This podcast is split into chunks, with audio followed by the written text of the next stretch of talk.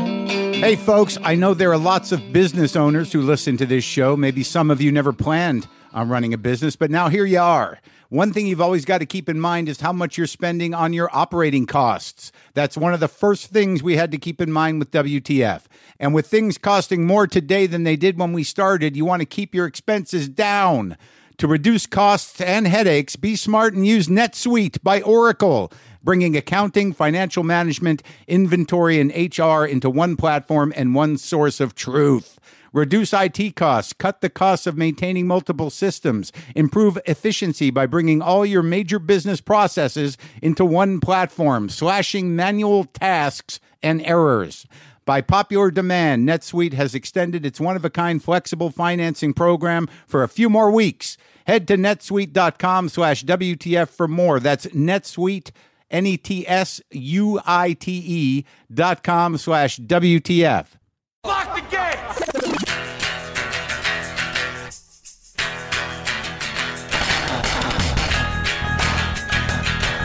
All right, let's do this. How are you, what the fuckers? What the fuck buddies? What the fucking ears? What the fuck nicks? What the hell? What the fuck?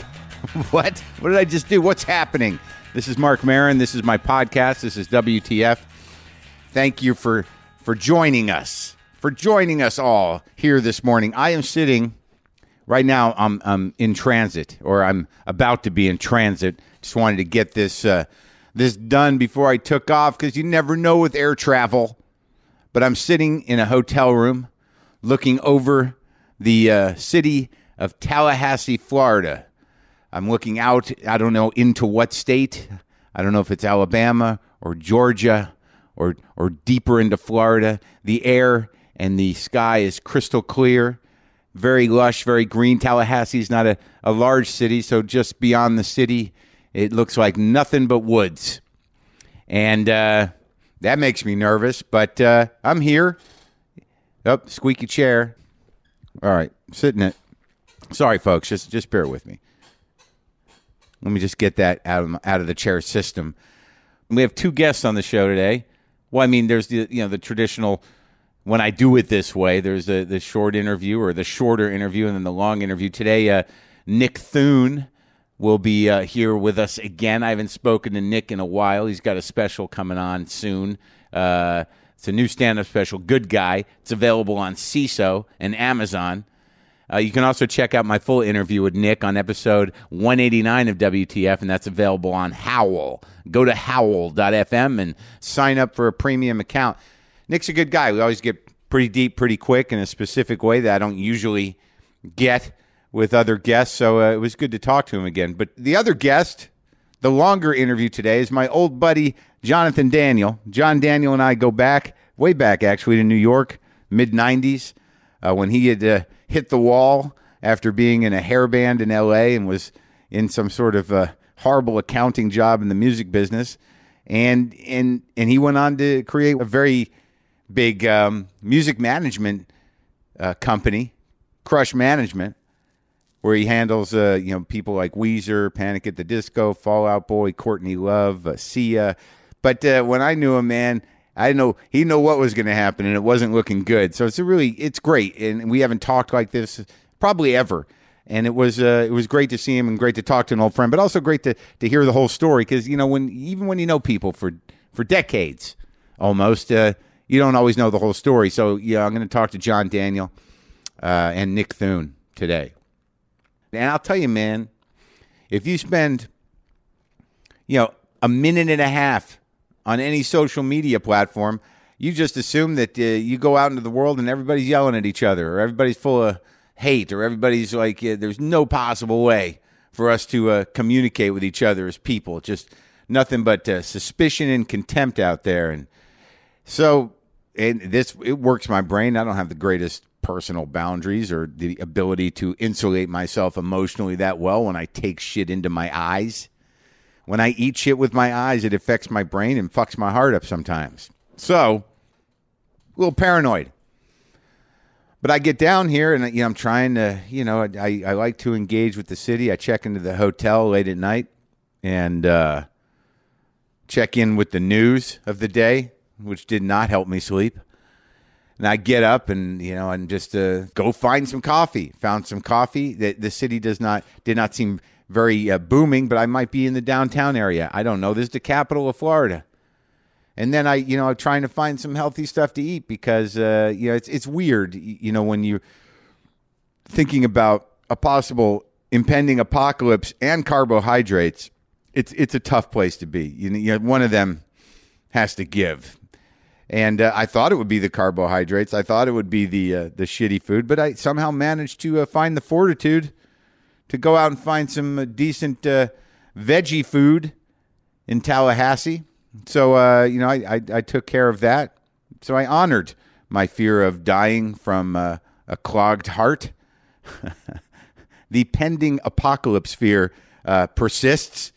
But uh, God damn it, I'm going to go out and, uh, and and eat myself some uh, reasonable protein and some uh, you know not so fatty. So I got to go find some tofu in Tallahassee. Yep, there's that chair. Sorry. So I find a place online called Soul Veg, vegetarian soul food and it looks like it's about a mile away, so I'll walk it. And I walk and I'm looking around, and there's not a lot of people on the street, but I don't think there's a lot of people on the street in general. It's a huge college here. FSU is here, and the gig that I performed last night is is actually at the college, part of their opening night series. Segura was on. Tom Segura was the night before me. Nice little 1,200 seater place, from what I'm told. And uh, well, so I take a walk. I go out and walk, and I come to this little strip mall. It's always weird to walk in places that are, you know, you can tell are fundamentally driving cities. Well, most cities are, I guess. But uh, you do feel a little isolated. And when you see someone walking towards you from a half a mile away, you have a lot of time to think about how that's going to go. But I walk, say hi to some people, friendly face, not from around here. How are you? And I walk to this vegetarian place, Soul Veg, and it's this great little place and I got uh, curry tofu, brown rice, collard greens, yams, cornbread. It was awesome, excellent food, and it was quiet, and it was uh, you know it was a, a little. Uh, I, I don't know who owns it, but there were some interesting pictures on the wall from uh, I don't, they they seem to be uh, from Africa actually, I believe, and I'm just eating and having a juice and I'm still not, you know, quite comfortable and I'm not really sure what the temperature of the area I'm in or how things are going to go cuz I'm living in a bit of fear in my mind. And then over at the next table from me, you know, I see some, you know, older people, a little older than me, maybe in their 60s. One dude had a long gray ponytail and you know, down south that could go either way in terms of uh, disposition. And I saw another older couple there, and there was a certain the woman was wearing a certain type of sandal that led me to believe that, uh, well, maybe uh, you know, maybe they're we're, we're like minded, or at least they can give me the pulse if they're locals, and you know, I just want to know what the you know politics of the area were, so I know what I'm walking into, and you know the you know wha- what what's the general sense of the population here. I could have done this online, but why not do it hands on? Why not just engage? So I eat, and then I just walk up and I say, "So you guys seem like you're you're talking a little little news, a little politics. You're you're you seem to be from around here. What's the story here in Tallahassee?" And we sit there and we talk about uh, you know what what Tallahassee is and what the surrounding areas are, and they tell some stories about where they're from. A couple of them are from uh, from Georgia, and the oth- one of the guy, the uh, guy with the ponytail, is a local photographer who does some uh, amazing portrait work, and uh, it was just interesting. It was just interesting that to to kind of get out of the world of uh, you know online you know insanity and out into the world of real life and just casually uh, impose yourself on people to have a conversation about what's going on. And then I started, you know, when I was sitting there in this little, you know, uh, soul food vegetarian restaurant in a strip mall in Tallahassee, I pulled my chair up next to some people I didn't know and just talked a little bit about the world, about the news, about politics, and it was uh, it was nice. And then I started to think like, wow, is this how we're gonna be talking? Every all of us uh, uh, of a certain ilk is this where we're gonna be? Just uh, kind of quietly uh, huddled in a corner, talking in a small restaurant, in a in a strip mall and places, you know, looking at each other, going like, "Is it okay? Yeah, you you okay? Is it- Can we talk here? Yeah, we can talk here. Just turn the sign on the window to closed and let's have a conversation. Is this what discourse is going to be? Is that how it's going to go? That was the dark vision. But then, like, I get to the show and uh, got this local kid opening for me, Austin Mann. He did a good job. We packed the place out, 1,200 people.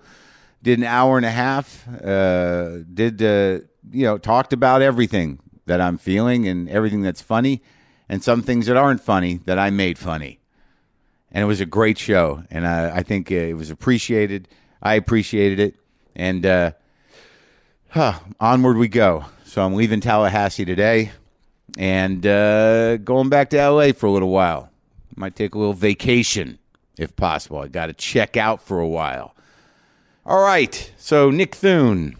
You know, we go back a bit, not that far. He's younger than me, but uh, the first conversation that we had got very into his faith and uh, it was a unique conversation for me, and it was respectful and good.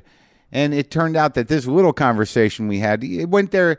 It kind of got there pretty quickly because we were checking in. I haven't, I haven't talked to him in a long time, but uh, but he's a good guy, and it was it was great to talk to him. And, and again, his stand up special, Good Guy, is now available on CISO and Amazon. And this is me and uh, Nick Thune.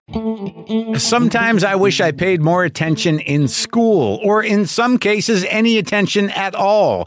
There are probably a lot of things I could have gotten more out of, like literature, and now it's probably not in the cards to go back to school and study the classics. But luckily for us, there's a new podcast called The Foxed Page that dives deep into the best books of all time. This is basically like the best possible college English class, but more relaxed and fun. No pressure of grades or needing to prepare something to say in class. It's only the books you want to read and know about, presented by best-selling author Kimberly Ford. Everything from Cormac McCarthy to Madame Bovary, from classics like Frankenstein to modern hits like Lessons in Chemistry. I love Ireland, but I missed the boat on James Joyce. The Foxed Page has a three-part series on Dubliners, and that's a pretty great starting point. Want to get the most out of what you read? The Foxed Page is for you. Get it now wherever you get your podcasts. Moon.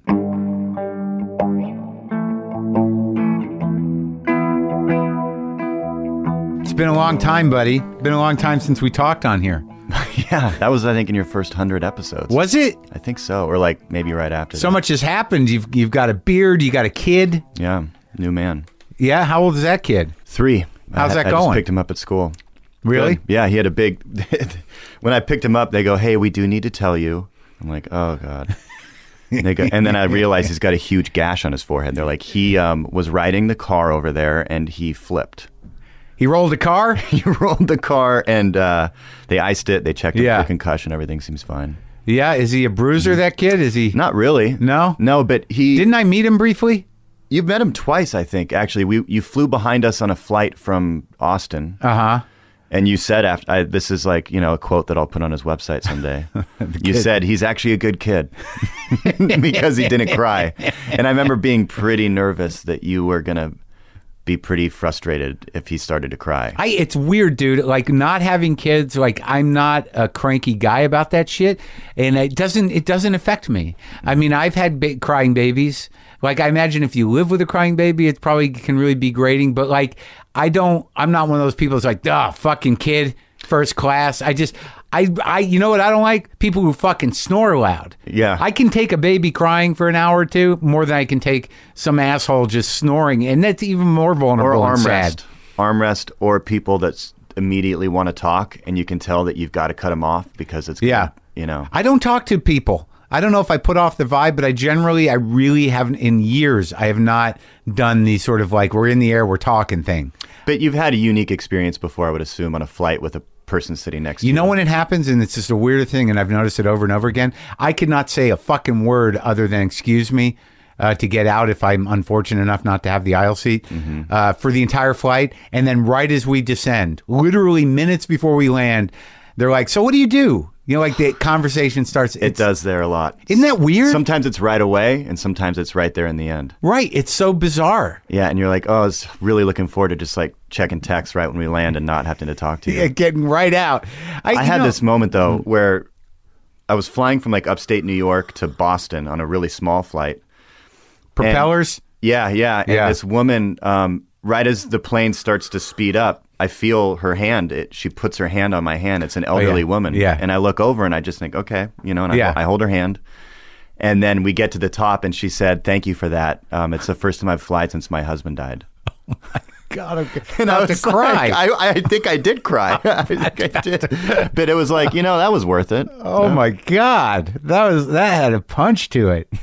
I'm all choked up. I kind of wish I could have that on every flight. What? Oh, yeah. I mean, you, you know, flying is a very vulnerable place for some people. In in a People weird get drunk on flights. Oh no, yeah, I know. I've heard stories. I I've been fortunate lately, knock on wood, that uh, yeah, I've, you know, f- uh, travel's been pretty easy. I haven't there haven't been any incidents. I haven't found myself furious.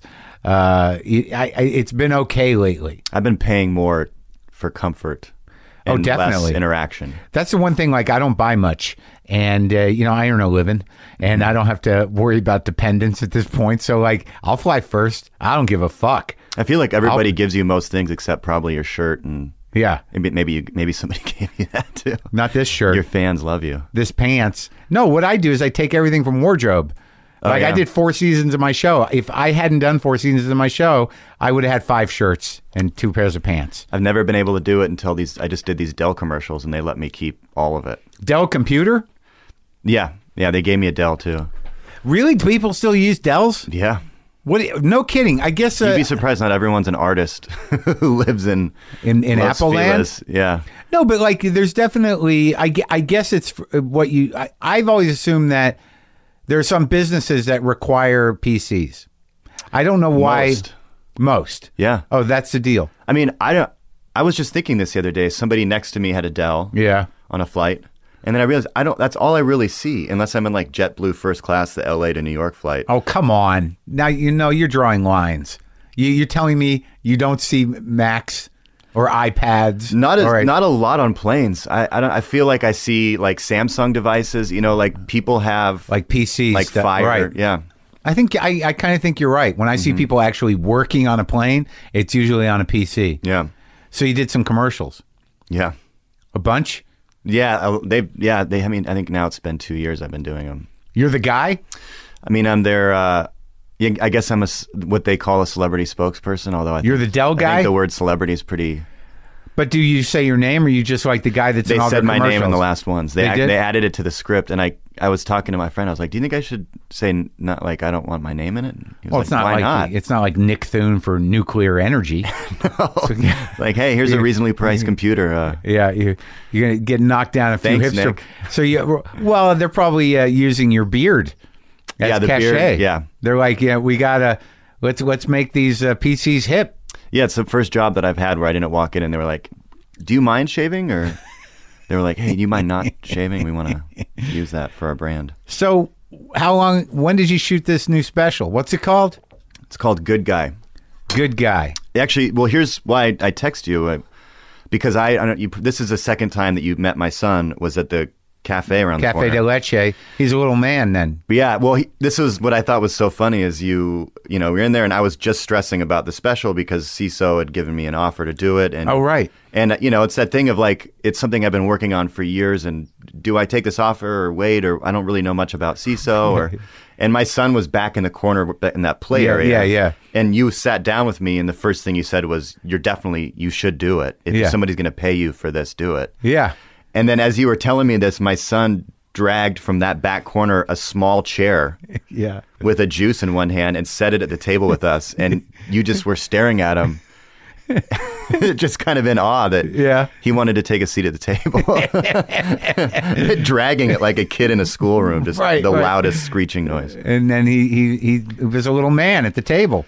He is a polite little man. Yeah, he says, I, I taught him something that I shouldn't have taught him because, Had a steal. well, lying. I taught him how to lie, and then that really kind of turned. No, on the They way learned that home, on their own. He was crying. He's like, I want to watch a, cat- a cartoon. Like, and I go, Hey, how about if you stated it like this? What if you said, Hey, Dad, wouldn't it be a good idea if when we got home I watched a cartoon? Uh huh. Yeah. Uh-huh. And then he said that, and I was like, yeah, that's a great idea. Good idea, Towns. yeah. We'll do it. Towns. And now he does that with everything. Wouldn't it be a great idea for me to have a cookie right now? Oh, you name his namesake. His name, yeah. Yeah. Boy, I hope he he doesn't honor that legacy. Maybe creatively. Well, this but is not LA. lifestyle wise. I was at the park in Glendale. Yeah. And this guy with his daughter was like, I was like, hey, Towns, get over here. And the guy goes, your son's name is Towns? And I said, yeah. And he goes, after Towns Van Zant. And I'm Yeah. like, oh, here it goes. Yeah, I know. It, yeah. Yeah, it is. Yeah. And he said, well, that's crazy because I manage his estate. I was like, what? and he's like, what's your email? I'll send you an unreleased song. So you're a big Towns fan? Yeah. I'm, I'm just fascinated by him and some some of his history and also just his guitar, his like Travis picking style and Oh yeah. I love that stuff. Yeah, Are you getting pretty good on the guitar? I think I'm getting worse actually. Really? Well, this whole special, I don't play it. I, I stopped playing it. You know, taking it on the road. Wait a minute. What newsflash? So no guitar this one. Nope. It and it was. Uh, th- I use it for a couple minutes in the middle when I'm mocking a youth pastor, kind of a bit. Not really mocking, but Well, what is A this? Is little. there is there a through line to this thing? You say you worked on it for two years. Is it just stand up? Three years. Three yeah. years. It's it's two stories, and then the middle is kind of a prelude to this TV show I'm writing about a church um, thing, where it's like what I you know, kind of my thought on on hip youth pastors Uh-huh. essentially, because I heard this youth pastor, this really famous one. I'm not going to you know s- say his name, but. He opens his sermon up with Yeah. in front of thousands of people with millions of views with the line, I'll never forget when I was five years old and I got lost at a grocery store. Have you ever felt lost? Hmm.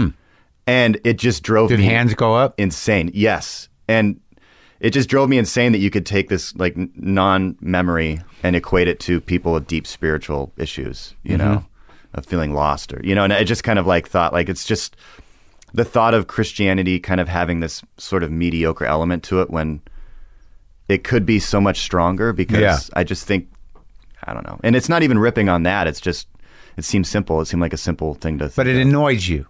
yeah. You thought it was uh, a cheap hook. Yeah. Which Uh-huh. I mean, I can, I'm sure you could kind of pull my stand up apart and say the No, same. thing, but- no, but I mean, like you know, as we discussed in the, the last episode, you know, you're a Christian dude that you know at the time I talked to you last time, you were having some uh, mild crisis of faith, and uh, and you know you're still engaged apparently. Yeah. It, it didn't uh, it didn't push you out. Well, I did the Tonight Show last week and did the youth pastor bit, and Uh-huh.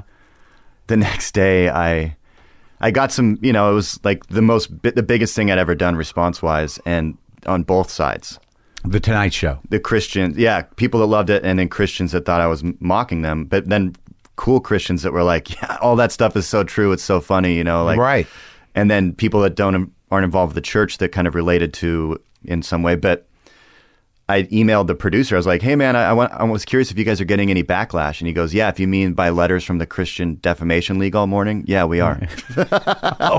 And I go, well, if you need to take it off YouTube, that's fine. And he's like, no, we love it. This is great. Any response is great.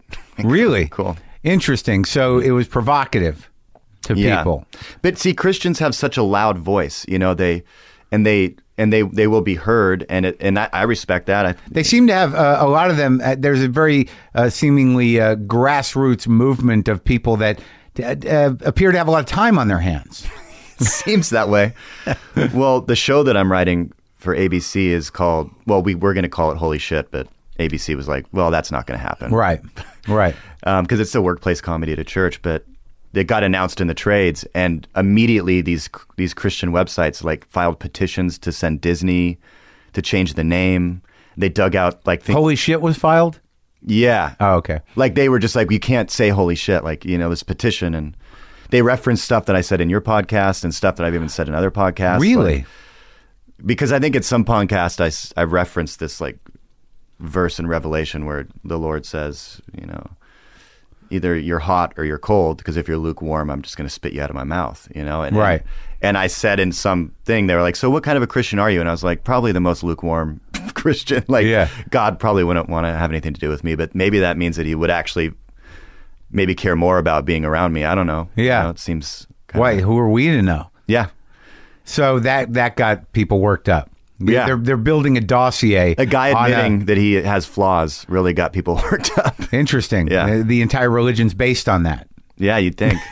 That's that's why sin was uh, the the the notion of sin was invented. Yeah. is to realize that uh, we we cannot be perfected. We are flawed, and you have to uh, you know keep these ones in check if you can. Yeah, and that, and and I guess it was, you know, it's like the same. It's a Towns Van Zant lyric, and I think done over and over. But there ain't no dark until something shines. You know, it's like there is no forgiveness if there is no sin. So, because you know, the whole progression of the special is wanting to be good, which you know essentially means that I'm not, Yeah, and um, and the what what really wanted me to be good was my son. You know, that Yeah. makes you want to live longer just so you don't hurt them with your death at, Right. at too young of an age or- wow, you were thinking that before it even came out. Oh yeah. Huh. I mean, I quit smoking. Uh huh. Just ways that I could be a dad for longer. I Right. Guess, you know, Uh-huh. Well, Which I that's never it. thought about before. Uh-huh. But, but yeah, in the end, it's about this doctor that um, the story of finding out that it was a boy. Yeah. He told me it was a girl, and I I looked at the screen and said, "Isn't that a penis?" and at a real hospital in Los Angeles, he said, if he, if he thinks, he looked at my wife and said, if he thinks that's a penis, I want to know who got you pregnant. He's probably used that joke so many times. Yeah. Uh, other uh, other comedians Were had you gone to this insulted? guy. Yeah, yeah. I mean, not only that, because I was I want I wanted a boy for some whatever misogynistic, bull- you know, whatever. Uh Uh-huh. huh. And then we went to another doctor. It's not misogynistic later. for a man to want a son. It's just it is what it is. Yeah, yeah.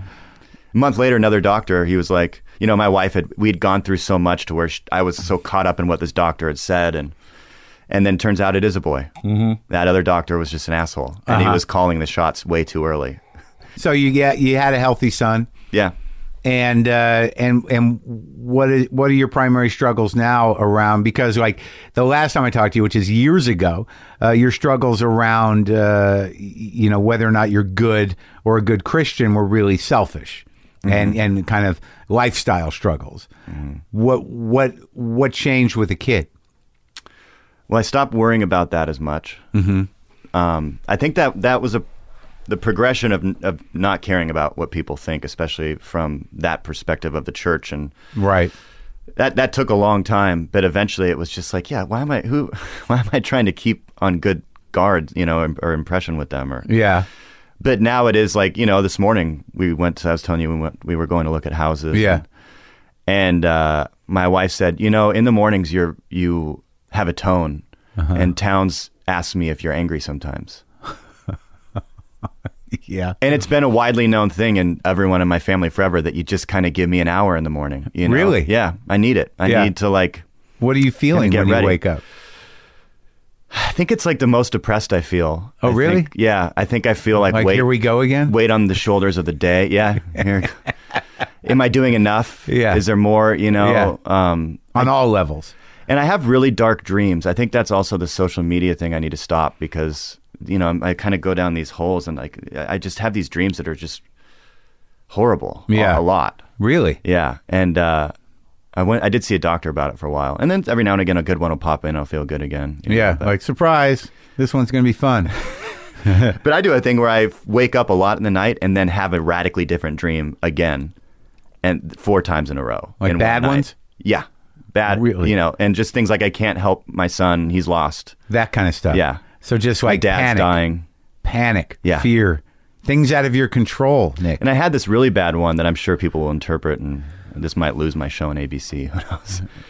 Where I walk into my childhood bathroom yeah.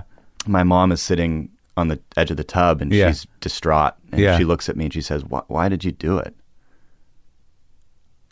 And that's it. Oh and i wake up My God.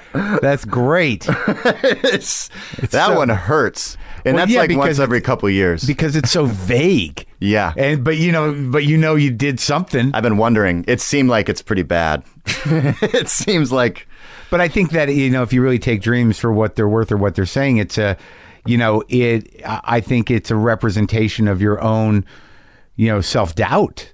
I mean, like you know, it's like almost like a, a confirming thing Mm-hmm. that you know here you have the woman that brought you into the world with no real eh, other information other than like, how, well, what the. What'd you do? What's wrong? How? Why what's would you wrong- do Why would you do that? What's wrong with you? Well, and I'm so sensitive. Uh, and this morning when my wife said that on the way to this first house, and we finished the first house, and we get back in the car, and she's like, "Why are you being so quiet?" And I go, "Because you told me I'm a horrible dad." And she goes, "That's not what I told you. I said you're grumpy sometimes in the morning." I do that too. You you you've interpreted it. Yeah, it's gone through. It's gone through the Nick self hatred interpreter. Yeah, yeah. And uh, Which you seems just to be getting more and more like far apart from what people are actually saying sometimes. Well, yeah, I find that too. That like you know, my interpretation of what's being said is so informed by my own insecurities, right? Mm-hmm. Yeah, uh, So- every time. right, and that's that's a problem because you know you're not, you know, and my girlfriend's brought this up. It's like you know we're not having the same conversation because you're projecting all of this stuff that's coming. It, you know, she didn't say this, but I realize it's coming from my own ideas of who I am. Like if they say something that reinforces my negative ideas about myself, then uh, they're part of it.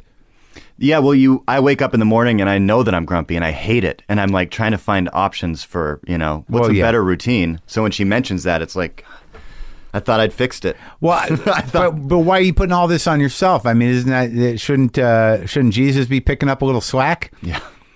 Yeah, you're gonna probably get a lot of letters from the Christian Defamation League. I after doubt this it. Podcast. No, I mean this is I a- will get some this is an- emails. no, but this is an open, honest conversation. I don't know what I don't understand I- if any if we talk about anything anything we've said here. If they send emails, it's like what are they sending emails about? But what where is the the practice of your faith at this point? Do you guys go to church on Sunday? No, Hmm. Hmm. no, and and my mother-in-law told me this summer that she wants me to pray with my son at nighttime, Yeah, and I said that makes sense. yeah, I should, and and it's a pretty fun experience. are you doing it? Yeah. Okay, Yeah, and he says some pretty interesting stuff. He thanked God for his daddy's beard the other night.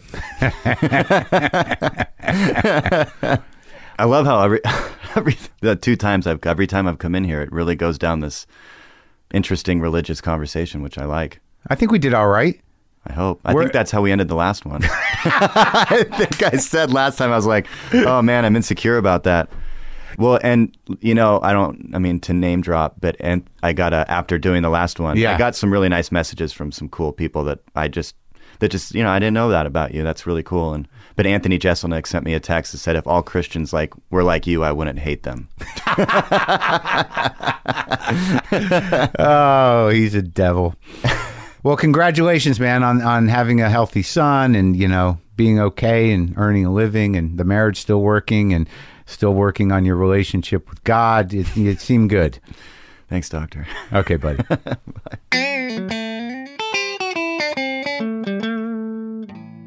See, that was nice. Good to see Nick. Good to have the conversation. Good that he's doing okay and that, uh, you know, his family's all right. You know, I, I don't know. It's nice to check in. It's good. It's good. Again, his uh, Nick special, Good Guy, is now available on CISO and Amazon. Now let's get to my buddy John Daniel. So John and I lived in New York at a time back in the day, mid '90s, when uh, I was married or almost married. I met him because he was a friend of my manager's, and this guy really, you know, I, I was a little late to the party back before uh, the internet was as popular and as intense it is as it is now, and there really is no late to the party. The party is ongoing and can get pretty shitty apparently but uh, he filled in a lot of areas in my music education and turning me on to music and and and you know as a musician as as well you know and you know just telling me stuff about music that I didn't know turning me on to a whole world of bands but also being a good friend uh, and we you know it's not like we have lost touch but we're not we don't have the time we used to and we don't really talk as much as we did you know hardly we don't talk much at all but I love the guy, and it was great to talk to him about his story and about music and about you know his place in the music industry. Now it's pretty fascinating. Smart guy. Uh, it was great to see him, and uh, and I think you'll I think you'll dig it. I, th- I think you'll dig the interview. This is me and uh, Jonathan Daniel talking in the garage.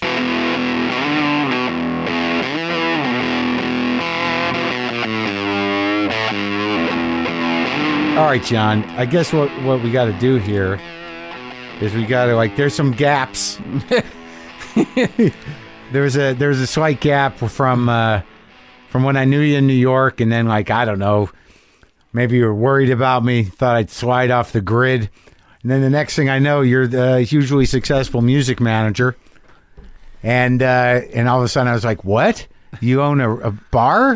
you know, like I feel like there was some sort of 15 year gap. We can get to that, but I guess I want to establish at the beginning that you know I've known you for I guess what is it, 20 years now? Yeah, that sounds about right. Does it 95 ish? Yeah, that sounds. Yeah, it is like twenty years. that's crazy, Yeah, right?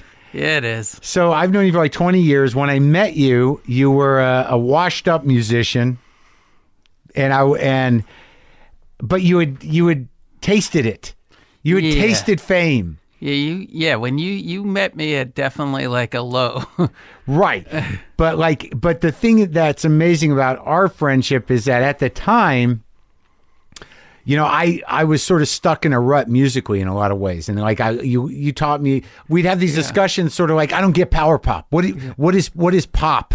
What I, I had this blues based idea of music, and I just couldn't wrap my brain around the difference. And you were like, well, there's a, a fourth chord, there's a minor chord, and then there's a B minor chord or something like that. And I was like, that's it, that's the key. Changed my whole life. well, it's like a. It's a. be- You know, there's like the Beatles and Stones divide, and you were Right. definitely Stones. Right, but I liked the Beatles, but I just yeah, didn't but understand what that's came right. from them. Yeah. I understood. I remember it was like I get Elvis Costello, I know the Squeeze, but right, there was a it was a it was about a minor chord. Yeah. Right. It is about minor chords. It's just like a minor instead of those in a it, you know, it's instead of going like E to D, Yeah. you know, you would go E to C sharp minor. Right. And that and because I was a guitar player, I was like, oh, there's a whole world out there I just don't get. And that's when you turned me on to like Cheap Trick and I was able to make the replacements connection and and and categorize some of the bands I did like as pop bands and then, you know, move into that whole other world. That was because of you. That, All right, thank you for that. But let's go back because you were in the, the- I think you- at that time, your biggest claim to fame that anyone would know would be the band Candy. It would be the Gilby from Candy, Gilby Clark, had Right. Joined Guns N' Roses. Right. But Candy had its day, didn't it? Yeah, yeah, we had we had some moments. That's actually how we met. We met because your manager at that time, Dave was- Becky. Dave Becky was a big fan of Candy. Right. And we and that was in the 90s, so I was not married yet, but I was living with Kim, right? that sounds right. Yeah, And I was living on 16th Street, which is around the corner from you. it's three blocks. I Right. was on Nineteenth. And Becky thought thought we should hang out. You were kind of hanging around with Becky a little bit, and you saw you knew some of the comedy stuff, but you weren't all in. And then we met because you told me the other day, what was it? Because Oh, so it's so dark for me. it's uh, so there was a time then, and I'll, I'll I'll borrow your joke for it. But Yeah. there was a time, you know, I had had like three record deals, and I had this thought that oh, maybe music's not going to be right for me. Maybe I'm not going to be an astronaut Yeah, when I yeah. Ah. grow up. And uh, a, you know, a girl who liked my bands had given me this job at Sony, right. uh, doing accounting work, and oh yeah. it was horrifying. And and so when Becky and so I could get a discount on Right. CD Right. players or DVDs or something. And so Becky was like, "Oh, call my friend; he'll get you a discount." And I was like, "Oh God!" And so I think I probably gave you like I have this memory that's fairly embarrassing of me giving you like my CDs and like maybe articles I'd written, going, "Hey, I'm not the I'm not the guy that's an accountant," you know, just trying Yeah. to like just buy my own way into credibility. Right. And what we, I remember going up there, the Sony building, and you came down from your office. I don't remember going up to that office. Right. And you met me in the store. Right, right. And I, I think I bought one of those um, mini disc recorders. that sounds about right. Yeah. Yeah, because there was like that was what the instead of a cassette recorder, that's what we, Right, we, were because- using. That would have been something that would have been worth getting a discount on. Yeah, right, it was that like sounds four hundred dollar. Right. Yeah, yeah, Yeah. Also, the connection was that we were in Hollywood at the same time. I think Yeah, definitely. that we started talking. You when I was out here doing drugs with Kennison, you were like down the street. I was I was at I was sitting in the audience while you were doing drugs.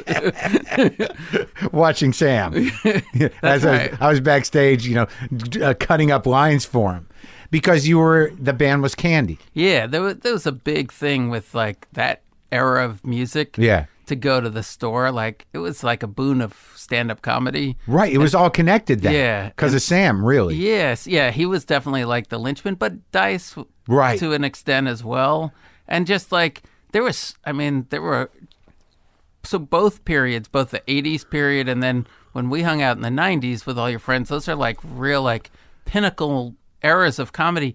completely different. Right. Yeah, no. I rem- and that was what I think why we started to become friends is I I knew you were sort of beat up. I was kind of beat up. We both had chicks and we needed to do the couple thing occasionally. That's And you right. lived 3 blocks away. That's so it was- so you and Renee would go out with me and Kim It was great because you and I could talk, they could talk, and it just it was what you were supposed to do. That's right. So you're a bass player and a songwriter. right. So s- yeah, so I grew up in Berkeley. Yeah. I was, grew up a hippie. Uh, my father was a left wing radical. Now he's a right wing radical. David, what's his name? David Da- Horowitz. David Horowitz. Yeah. People know him, right? I remember that was compelling to me too. It's sort of like, how do you live with that guy? right. Yeah, so he was, you know, he was a left wing radical. He, he was the editor of Ramparts. And then he, uh, Which was a big kind of left wing rag at the time, right? in That's the right. late sixties, early seventies. and then he, you know, he was a big supporter of the Black Panther Party. Right. And he had, there was a, you know, there was an episode or an incident or whatever you call it where he had uh, recommended one of his friends to be the bookkeeper, and uh, they killed her, and that's what flipped him. Right. and sort of like basically he's an idealist. Yeah. And then his ideals flip the other direction.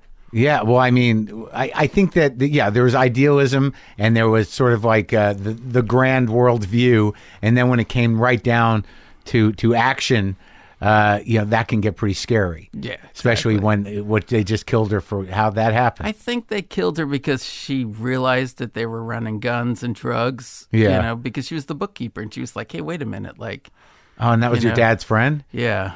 and that just that was it. Yeah, from then that on was out, it. it was the other way. Because I think that- you know, I think that there was probably like a lot of incredible about the Black Panthers and a lot of real bad about the Black Sure. Panthers. Yeah, you I know? mean, yeah, my girlfriend reads about it too. There was yeah, there was definitely a lot coming at them and a lot within the organization that was Yeah, it's so hard. Like you, you know, it's like being like super famous. It's like being Kim Kardashian, Right. But with like an idealism. So they may have started out and been like incredibly right, but as you get so famous and people are attacking you, right. It's and hard that- to know. And like, also, what they're happened. they're trying to, to to kill you from the inside. Yeah. they were like always being penetrated right by those agent provocateurs and people that oh were starting. yeah, So your dad, you know, came up in that craziness in in in the Bay Area in the '60s. yeah. So it- so I grew up like that, and then when punk rock hit, I was like, oh, I want to be in a band, right? So Right.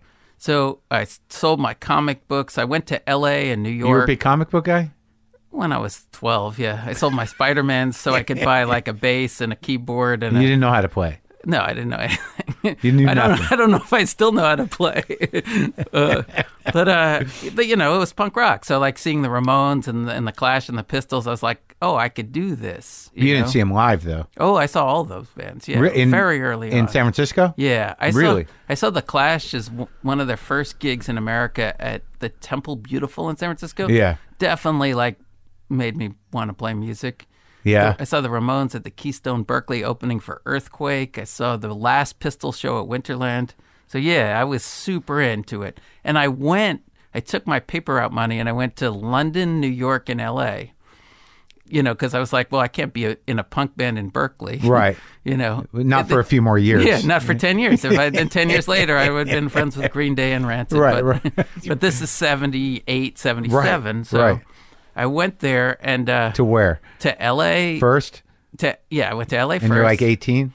No, I'm 16. Oh my god! Did you drop out of school? No, no, I was I was like I was a good student, so I was getting a college scholarship and all this, but I knew what I wanted to do. So I went to London. It was like the summer of punk. That was incredible. New York was like terrifying. Just walking in the Bowery. Late It's 70s. 77. So that was it. Yeah, nothing but junkies. You know, it was, I was just like, oh my God, I'm going to die. And I went to LA and there's like a giant billboards of Warren Beatty and shampoo. I'm like, oh, I think I should be here. This thing's good. so I'm, I, uh, you know, I got a, s- I got a scholarship to UCLA, which Yeah. paid for me to live. And that's, yeah, I moved to LA to be in a punk band. And then I started going to the, What were you going to the school for?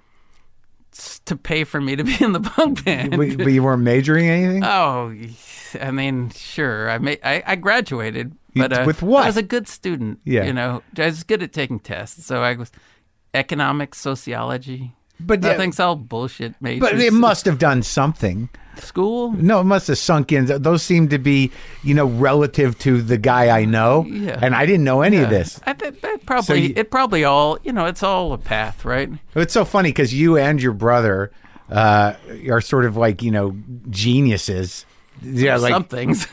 like the, what did he, he invented Netscape, right? his his so his partner is really a genius. Oh. um, so he's my good brother's at sort being of like friends me. with geniuses. Yeah, well, it's like you know, or A his facilitator? s- Speak, you know, helping them like helping the genius come out. Right. You know, He did all right. Yeah, yeah. So my brother's wildly successful. Yeah, he's got this VC company. The, we basically do the same thing, except he has like I deal in millions and he deals in billions in the opportunities. He's dealing with tech companies. Yeah. And you're dealing with rock and roll people, That's right. music people. Yeah. All right. So you go to LA, you're 17, you're you're at UCLA. I go to this club called the Starwood every Tuesday and Wednesday. It's punk night. Yeah. like you know Darby Crash and the Bags and the Germs and Fear and these bands are playing. And I walk into the Starwood one of these nights. This is my favorite thing. I go see all every every Tuesday and Wednesday. I go, and, and one night I walk in and there's just Nikki Six standing there. Yeah. And I went, I want to be that guy. Fuck just punk. I wanna Standing there be- with his hair out. I was like, wow, and he looks like Johnny Thunders. Yeah. And so I grew my hair, and that was like the start of that era of, you know, Hair they- metal? Yeah, hair metal became like, it became such an exciting, crazy time. There. So that so that that was a time where punk was sort of arcing out and and rock was redefining itself because I mean like this is post Aerosmith, it's post all that shit. And these and New York Dolls, I guess. hair metal was, was, well, metal and rock was like persona non grata. Right. it was uh this is 79 when i moved to la so it's really just uh it's at that time in la what's happening is stuff like the knack and Right. it's like post-punk very New poppy wave, yeah. new wavy cars-ish Right. kind of stuff So that created the power vacuum for hair metal to come in. that's right, and it, right because it's always an, a counter. Yeah. and and in in the UK, there was the British metal scene in the UK that was exciting. With Motorhead? with Motorhead and Saxon and Def Leppard ultimately came out of that Iron Maiden. Yeah. And s you you you know you could feel the underground of what metal was and in LA, you know, Los Angeles like bastardizes stuff and makes it shinier and more Right. presentable and that's what hair metal was. So when you were coming, so you grew your hair out. Yep. And are you learning how to play bass at this point, or Yeah, definitely. Because I, I started like thinking I was a better piano player, keyboard player than I was a bass player. So Yeah. I thought I was going to be a keyboard player, but it just looked a lot cooler to play bass, and you know, it seemed easy enough. you It was playing only in a four punk strings. band? I had played in several punk bands. Yeah, with anybody? not anybody of consequence. Yeah, I played in a you know in L.A. It's great because like there used to be this magazine called The Recycler, which I guess is what Craigslist would be now Right. and you would just meet people in this thing. I met Mick Mars that way. You know, just people would answer ads, and that's how I met Gilby. uh, Gilby Clarke, yeah. u- ultimately went on to Guns N' Roses. He was my guitar player in Candy. I, I had an ad that said, I think it said something like, "I want a guitar player with messy hair into David Bowie and Nick Gilder in the suite or something like that." And uh, I and yeah, and said Gilby called. That's how I met Gilby. So all right, so you guys are like 18, 17, 18, Yeah, eighteen years old. Yeah, And your he's gr- seventeen. I'm eighteen. and you're growing your hair out. And and who were the bands? When did, did you start going around to watch metal? Now uh, Yeah, after the punk, when you there decided, really weren't metal bands. That's the thing. Is like there were, but they were just like playing out in Pasadena and Monrovia and wasn't places. London around well, that was Nikki's band. That was they were just starting that. pre Motley Crue? yeah, pre Motley Crue. So that's the band that I really loved. was London. London. Yeah. So they were just starting out. So They were the, it, just this starting. scene was was try, was pushing out. You know, like punk had receded, and I guess as a, as a live event or as something that people could respect, those sort of new wave bands was it kind of evolved more into a dance thing or what, or they weren't a live thing. They were, but it was like they were. They didn't look cool. Like you know, they they had they were just not exciting. Like, Right. the Knack were a good band, actually. Yeah, yeah. But they didn't look cool. So you're seeing London, and you you get Gilby, and you guys are growing your Johnny Thunders hair. That's right. At what you told me about how it was done at one point, I was sort of fascinated by it. Like it was a lot of spray net, right? Yeah, Aquanet. yeah. Aquanet, There were right. different ways. Like M- Gilby figured out that you could take ivory soap and rub it on your hands and just go like this to your hair, and Yeah. it would stand up for a long time. It would that was- stick. yeah, it was pretty. It was pretty gross because the soap. When you sweat, when you played, the soap would get in your eyes and sting. So you guys are all living together. Yeah, we all had a two. The four of us had a two-bedroom apartment on Palm, right below Sunset, Yeah, and Motley Crue was one block away on Clark. yeah. and uh, so we would go to the parties at their house. But they weren't big yet either, right? Oh no, they were just starting. They so were you're all nothing. just starting. So you're Yeah. you're hanging around with you know with Motley Crue and your Candy and who else was around? I mean, all of them. I mean, GNR wasn't around yet, was they it? weren't around yet, but Izzy was around. Izzy Stradlin? We loved Izzy. Yeah, Yeah, He good was, guy? He was our great, F- unbelievable. Like he's your guy. Yeah, like he a was blues stoned. player. Yeah. All he, he would just listen to Exile on Main Street. He had a boombox with that tape. Oh, Yeah. and listen over and over. and he's a good player, He was like he was he was the right player. right? All rhythm. Yeah, to balance rhythm. Slash. Yeah, yeah, yeah, Slash worked at at that time. He was at Tower Video yeah. working, but uh, Izzy, Izzy, and Axel had a band called Hollywood Rose. Yeah.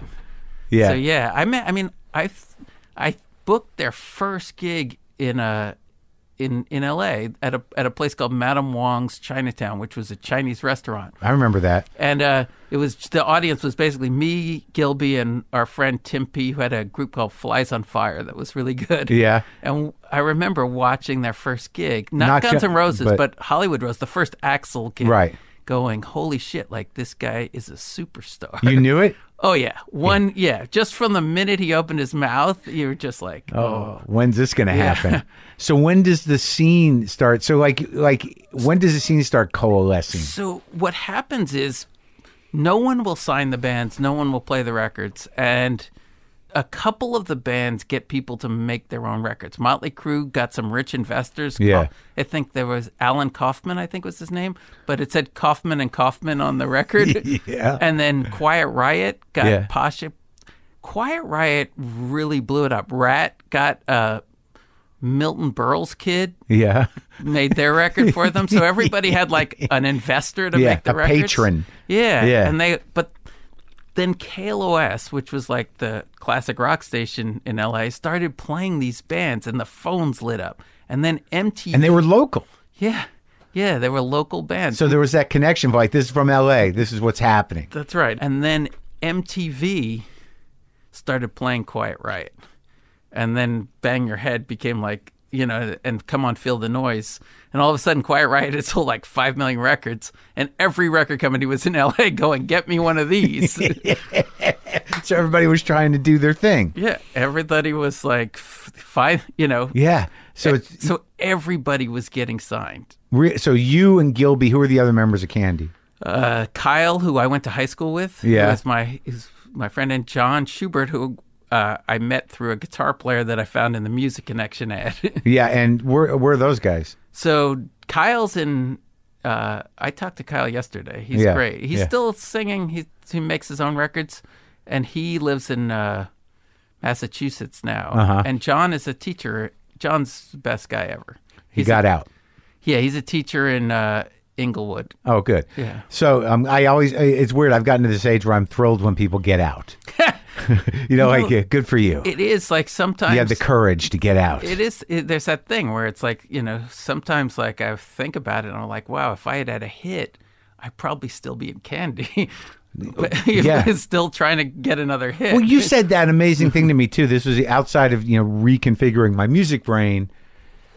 W- There was some conversation we had. There's a couple of great moments, and we'll get to them when we get to that period. But you, uh, you said to me, you know, you have to realize it, being an adult is realizing your limitations.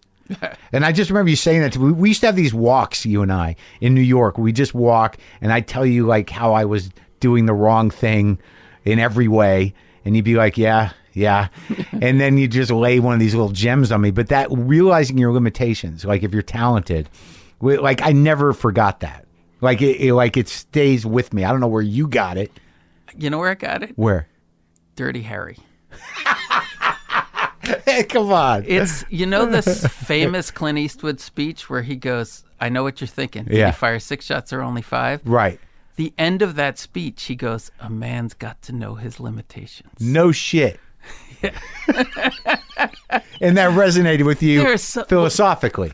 That speech was so important to me that I, you know, I used to love movies, so I would tape those kind of things. Yeah. and that was one of the ones I had on tape, and I would listen to it. What other ones? I oh terrible things like F- Fast Times at Ridgemont High. Yeah. I definitely know all the words from that. Chinatown was a big one for me, Jack Nicholson. Yeah.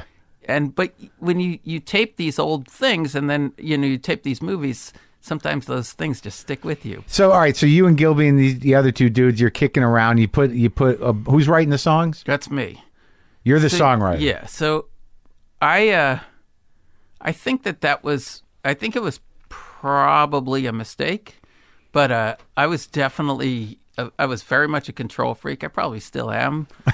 And uh I definitely didn't share. Yeah. I think I you know, it's like ev- I'm I'm glad that I'm not uh, in a band in the social media age because I think I'd hate myself because of the narcissism. Right. But at that time, I was like, oh, yeah, I'm a genius. I'm going to write these songs and you guys are going to play them. And uh, they probably would have been better. s- I was, I think I was good at lyrics, Yeah. but I think the songs would have been better if I had had everybody write. But with now, like you know, as a manager, and I know that you know part of the evolution of of surviving in the music industry now is that you know you grew to respect uh, managers and producers that were hands on with the band and crafting songs and sounds. And uh, but at that time, you you were in the dark about that stuff. me. yeah, I, I didn't, I had no, I didn't know anyone in the music business, so I didn't know what a producer did, a manager did, a record company. I didn't know anything. Like in some respects, that was amazing because it was like there was this naivete from what we did. Yeah. like like if if I had known, I probably wouldn't have done half the stupid things that we did. You know, like we had like I remember we lit the curtain, the drop curtain at the Roxy on fire because we had homemade flashbots and they went off. And like we could have burned the place down, and we probably shouldn't have done that. Right. Had the homemade flashbots, you know. Right. But I we didn't know. We didn't know anything. Did you ever play the Roxy after that? Uh, yeah, yeah, Yeah. yeah, We we fortunately like we saw the curtain go up, and and me and Gilby stomped it out because Okay. we were the, in the front. Yeah, yeah. Before it uh, before it became a problem. So who was signed? Who signed Candy? So Candy was first signed to a label called Curb Records, which is Mike Curb, who's a who's who does well in country, but he's definitely like notorious for being very tough on the deals. Yeah. And then How'd you get that guy? that guy came through Kim Fowley. You knew Kim Fowley? Kim Fowley was yes. So Kim Fowley was really who helped Candy get. He was like a a notorious monster in some he, ways. he taught me the music business. Yeah, Kim Fowley did. Yeah, He Like I was don't a- know, I don't know so I know so little about him other than these bits and pieces from the Runaways, and his He's- solo career was sort of odd, correct? He's such an interesting, odd, strange person. So, so we were playing a show. So this is how I got in the music business. Yeah. So we're playing a show at Madame Wong's West. Yeah. We're like on at eleven o'clock at night on a Tuesday. Like no one cares. Yeah. And uh, the band before is this band called Tantrum that has somebody from a band that Kim produced before. So I see Kim in the elevator, and I'm like, oh shit, that's Kim Fowley How'd you know him from what? just from pictures in Cream magazine of him with the Runaways. Right. So I'm like, oh, this is my ticket, right? yeah. Like I'm gonna get make this guy like me. So he looks at my shirt and I've got this super cool Bowie print of it's like a black and red print shirt. He's like, that's for, it's like that's cool. He's like, I'm like, you got to come see my band. We're like, we're you know we're a cross between the Ramones and what the Monkeys or whatever I said. Yeah. And he was like, "All right, kid." so he watched the band. He's like, he's like, "All right, you're doing it all wrong." He's like, "Come to my apartment, play me all your songs, and I'll tell you how to do this." And we went to his apartment till like seven in the morning. He's like, you know, he's kind of a creepy, strange guy, so Yeah. we don't know what's going to happen It's just you and Gilby or all it's of you? all of us. It's the whole band, and uh, and I'm playing him like nine, you know, every song I've ever written, and and he goes, "Okay, kid, when's your next gig?" I go, "The Troubadour." He goes, here's my Rolodex. Call every single person in this and put them all on the guest list. And it took us a week. We called everybody in the Rolodex, said, Hey, we're calling from Kim Fowley's office. You're invited to our show. We played the troubadour. There's a line around the block. I'm like, it's like we're the Beatles. There's like girls throwing roses at us, taking pictures. I'm like, oh shit, it's show business. Yeah. Of course. Yeah. So yeah, so and so Kim was like, "Oh, he's like, all right, we're gonna get you a record deal," and we he started like bringing people down, and we played for Clive Davis, and you know, and just the usual Really? people. Oh yeah, like by the way, like two months into being a band, no business playing for anybody at this point. Playing for one of the biggest guys Yeah. in the record industry. Yeah. And at the Clive Davis showcase, Michael Lloyd, who's an A&R guy and a producer for Mike Curb Records, was there and he goes, "Oh, I'll sign you." And he had produced Sean Cassidy and Leif Garrett and he we didn't see eye to eye. He wanted us to be more of a bubblegum band than Yeah. we wanted to be. And so I was like, well, we got to get out of this deal. And at, and we started building. We, you know, from that troubadour. You signed gig- the deal and you realized after? yeah, of course, because we're 18. We signed, oh, it's a record deal that sign it. and then, uh, so we just started, you know, we were, and we were building, and like we, we had like a real thing going in LA. Yeah. Because it- from the Troubadour show, it was like, oh, I get it. It's show business. So Yeah. let's figure out how to make us feel bigger than we are all Right. the time.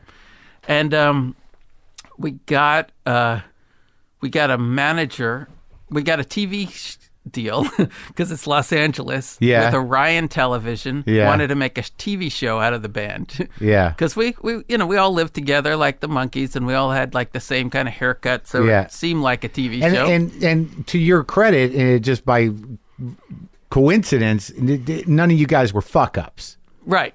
Yeah, that was probably our downfall. But you We you- were- you, yeah, weren't we were- boozers. there was no junkies. Yeah, there was no. no. We were we were definitely f- reasonably clean. Like we would, Mm-hmm. Right. we would drink. I mean, we were we were kids too, so we would drink, but not Right. you know, it was You- girly drinks. Right. It was. you weren't gunning for the end. That's right. Yeah. That's right. So you get this TV thing too? So we get the TV thing with Orion. She goes, Well, you need a manager because we didn't have a manager when Right. we signed a record deal. And so she brought in Howard Marks, who was managing Kiss. And he said, Oh, I like you. And he's like, Oh, this record deal's terrible. And I was like, Yeah, I hate this record deal. And he was like, Okay, I'll get you out. I'll bring Kiss as A&R guy. So then he comes, flies in from New York and Yeah. signs us. Yeah, That's all you had to do to get out of a deal? pretty much we bought we we bought our way out but it was like relatively inexpensive it was a few thousand bucks i think Right, right. because i think michael Because you weren't a known quantity. You weren't Yeah, making and- money. and i think michael the, no we hadn't done anything and i Right. think michael the producer was like uh i think he probably was like this kid's this kid's really full of himself i don't need this in my life Right.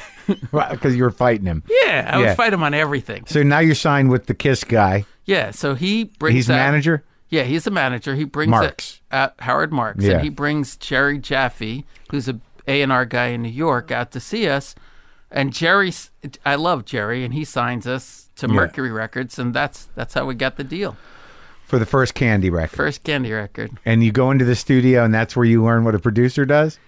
and we go, you Who know, produced it? so so you know we have no idea what a producer is so we go oh can phil spector or george martin do it we're going down like the list of the guys that we've heard of that are Right, producers right, right, right. and uh they're like uh no no and i'm like well the jimmy Ioner had done the raspberries records and like we really liked the raspberries yeah. so it was like, well, let's call Jimmy Einer.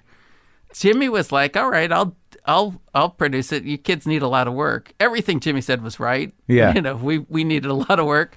But again, it's I was What was like- that process like, though? What was the learning curve on that? What and when he said work, what did it mean to you as the the sort of bass playing leader of the band?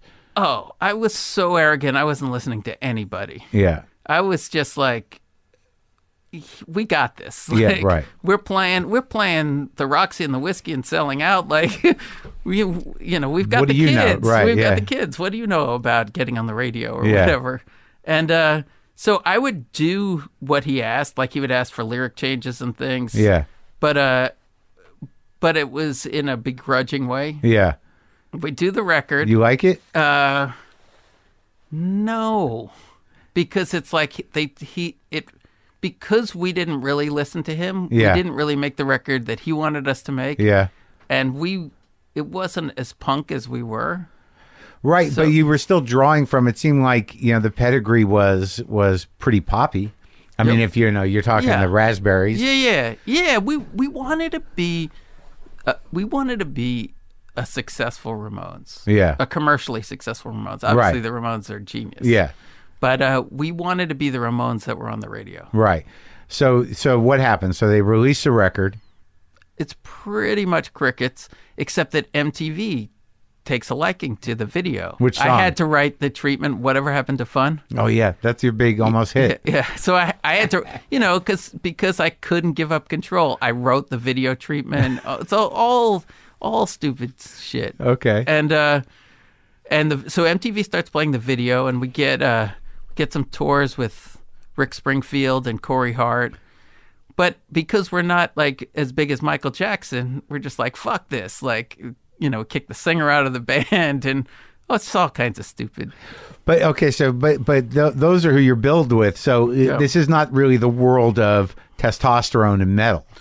No, because the record didn't sound like testosterone and metal. But that's not your bag, anyways. No, I was I was fine with not being a metal band. Yeah. But the thing like and, but one of the things that was interesting that happened where I, and it's maybe it's all of it affected like how I manage is so at that time I was I was friends with the Poison guys and I was helping them slightly. I didn't I wasn't like a big part of their thing or anything, but they were living in Harrisburg, Pennsylvania and I would give them some tips on how to come to LA and Right. and it's real fun here and you can get a record deal. How'd you meet them? Um, I met them through another band from Baltimore called the Vamps, Yeah.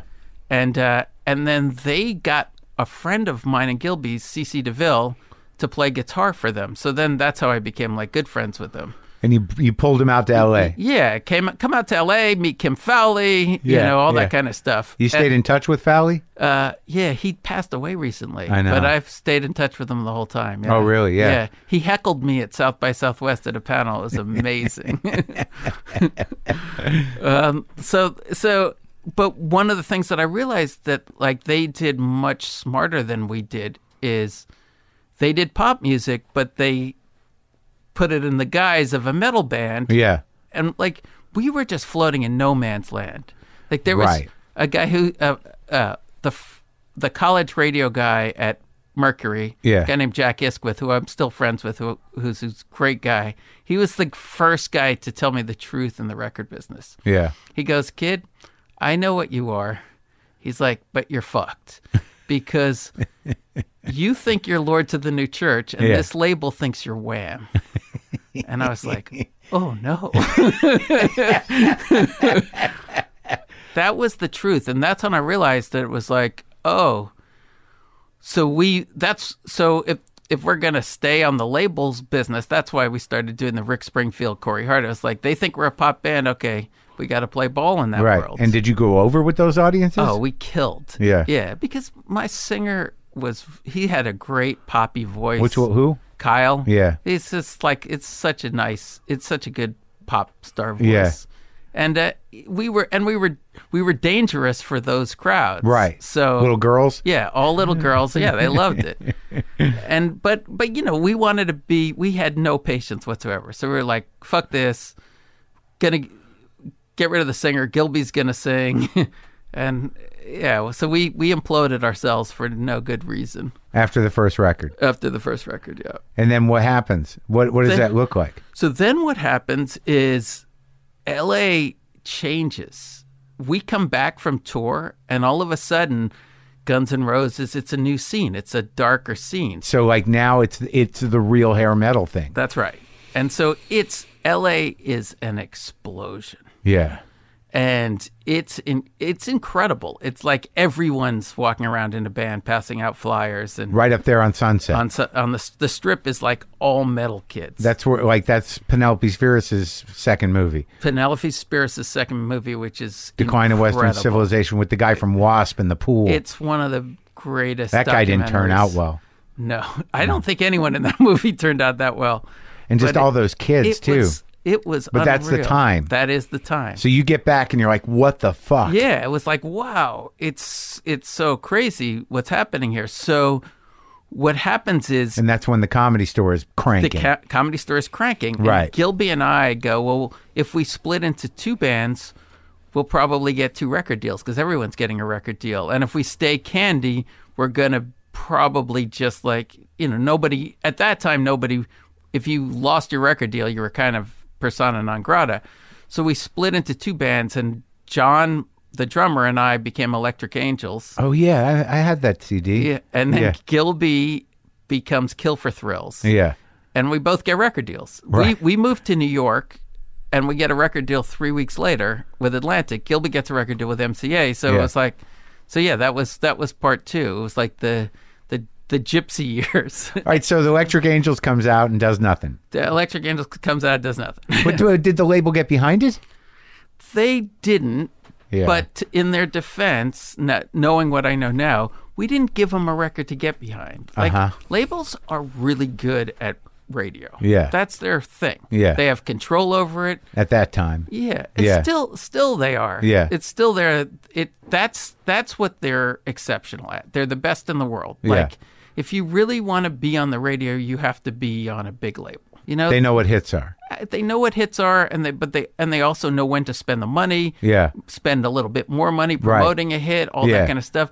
But they also have people that work at those places that are really good at at radio. And this is something you learn later. I learned that I learned that the hard way. Right. So with Electric Angels, we gave them a record that sounded like it wasn't it wasn't a metal record. It was Yeah. like kind of dark and glammy, and it wasn't like a pop record. It was like, w- what do we do with this? Like Right. radio's what we do. So we did a lot of touring, and we we built up a good cult following, just like Candy did.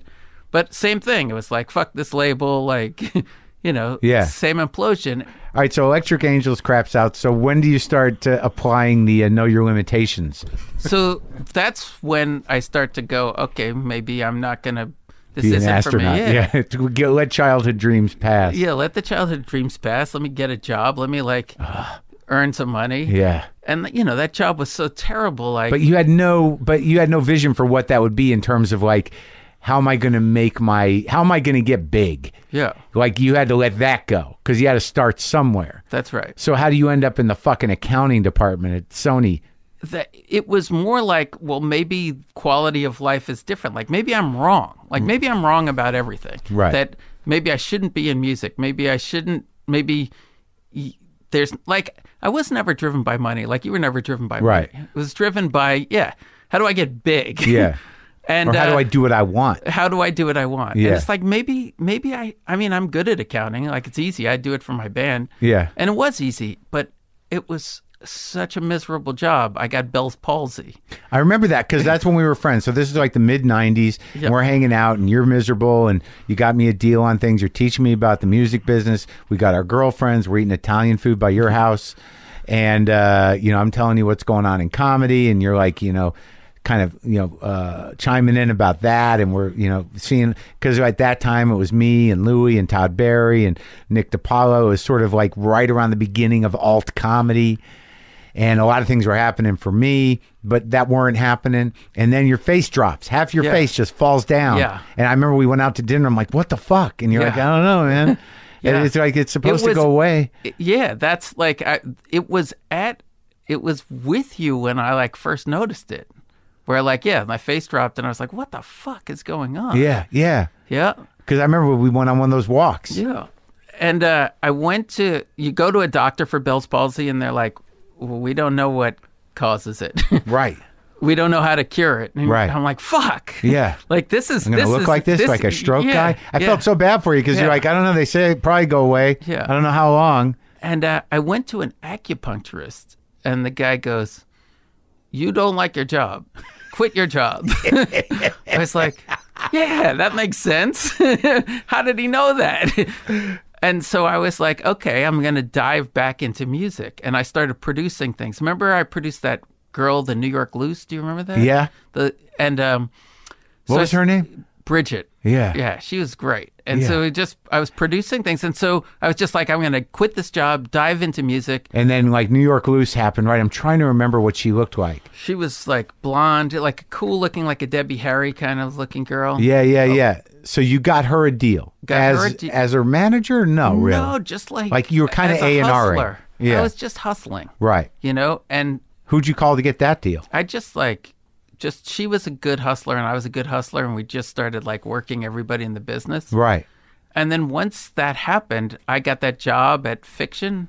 Right. That was the guy from the Cure, right? The, guy- manager from Chris the Perry, the Cure's manager. He that's got right. he he set you up in an office in the BMG building That's exactly right. in New York, and you were just sort of like doing his whatever he needed, but you had a lot of free time. I had a lot of free time. to, to- and you were that was the amazing thing is like you never could really tell me exactly what you did for him but this is his rug Yeah.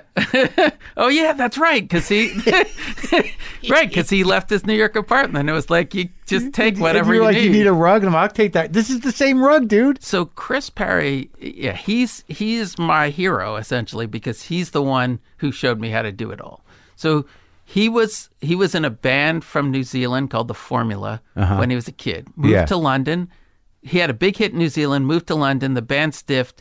He became an A&R guy. He's the guy in the great rock and roll swindle Yeah. that gives the Pistols the demo money and then they sign with somebody else. that's him Yeah, and then he signed the Jam, and he produced the Jam albums, and he became, and then he found the Cure, and he quit his job as an A and R guy and became the Cure's manager. who was the a&r for emi Polydor. polydor Uh, Yeah. see like you were the guy who taught me what a&r is i didn't know any of this shit and like a&r people they're the guys that sign the guys for the labels and that's a big money game Yeah, that's if you're right. good at it so your guy what's his name again Chris Perry. Chris Perry is now the manager of the Cure, but by the time you meet him, the Cure is like already huge. Huge. They're doing. Like, They're almost done. th- yeah, and in a he- way. So he was like, by that time, he had moved on to doing radio. He he built a radio uh, station in the UK called XFM. Right.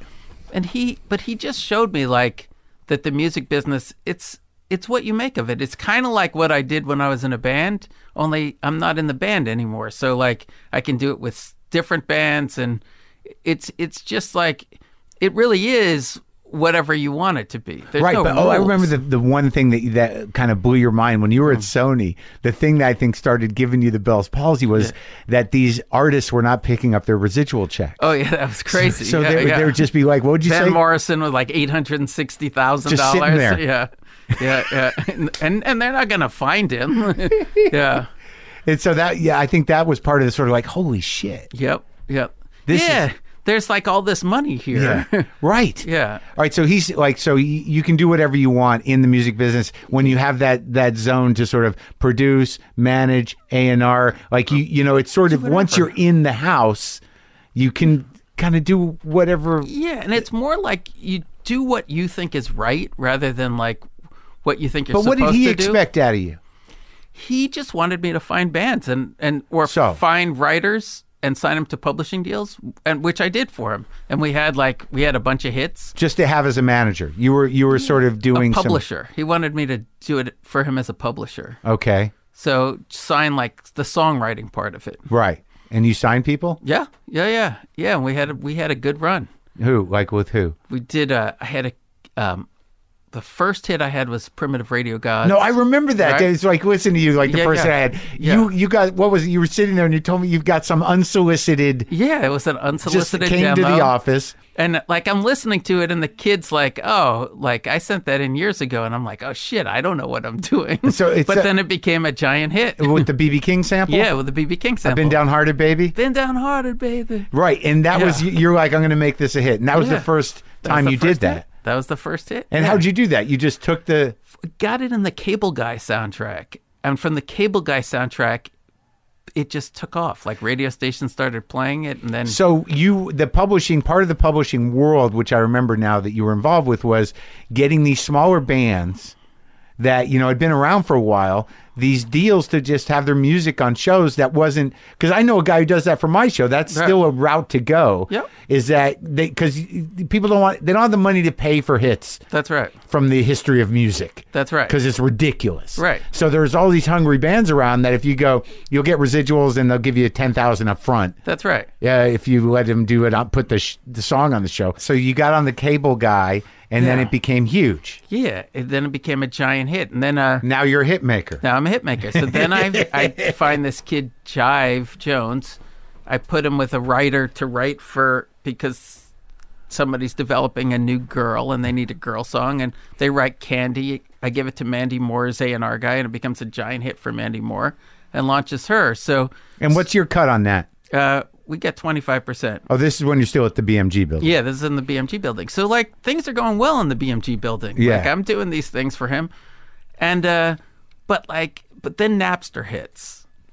And when Napster hit, that's when I started you because you, were still in New York then. Remember I got s- I was like, "Oh, the internet's going to change everything." And like you'll be able to make your own records and all this stuff. Right, you saw that coming, and then also there was this. I remember there was a time where you were actively scouting. I can't remember for what reason. Remember because remember when CMJ came, Yeah. and there you know you'd always have all those records, and you're always running around doing stuff.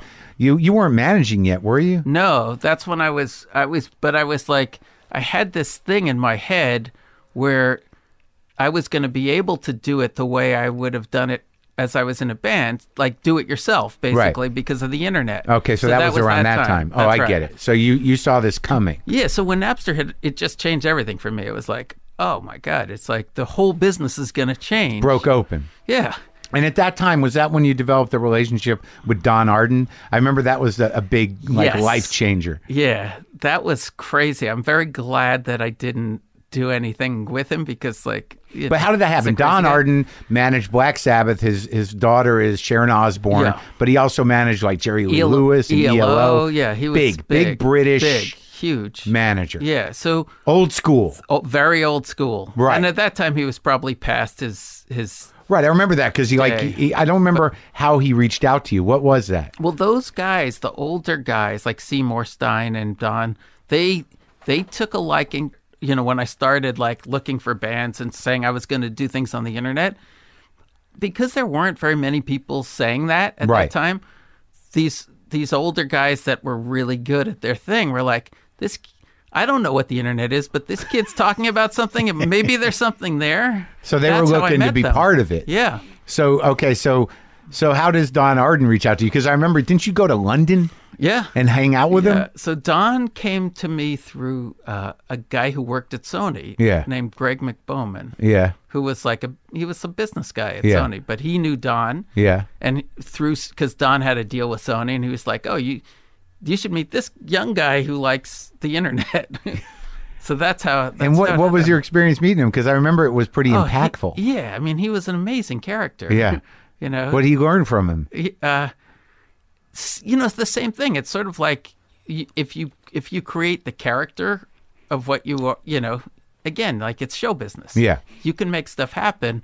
You just you can't th- like everything. Like the idea of having records that are going to be huge is is a ridiculous idea. Yeah. but it's not impossible. Right. It's just improbable. Yeah. So the difference between that is what I learned from guys like Don and Seymour and Chris is just like, oh yeah, like everyone's it's really an even playing field Right. on what the song that's going to be the song of the summer is. Yeah. You just have to like get a song that you believe in and then try and will it, you know, figure out how to get it through. Uh, Right. And that's what you learned from those guys. Yeah. You know, cuz the record business was started as like a street hustler business. Right. They're all street hustlers. Right, In, so- in the best of ways. And you, know? were the guy that had the foresight to start to hustle the internet. I was like, I was definitely one of the early, I was definitely early in that process. Certainly, like from coming from an A&R angle, like I, other people were hustling the internet, but they were more looking at it in terms of like security and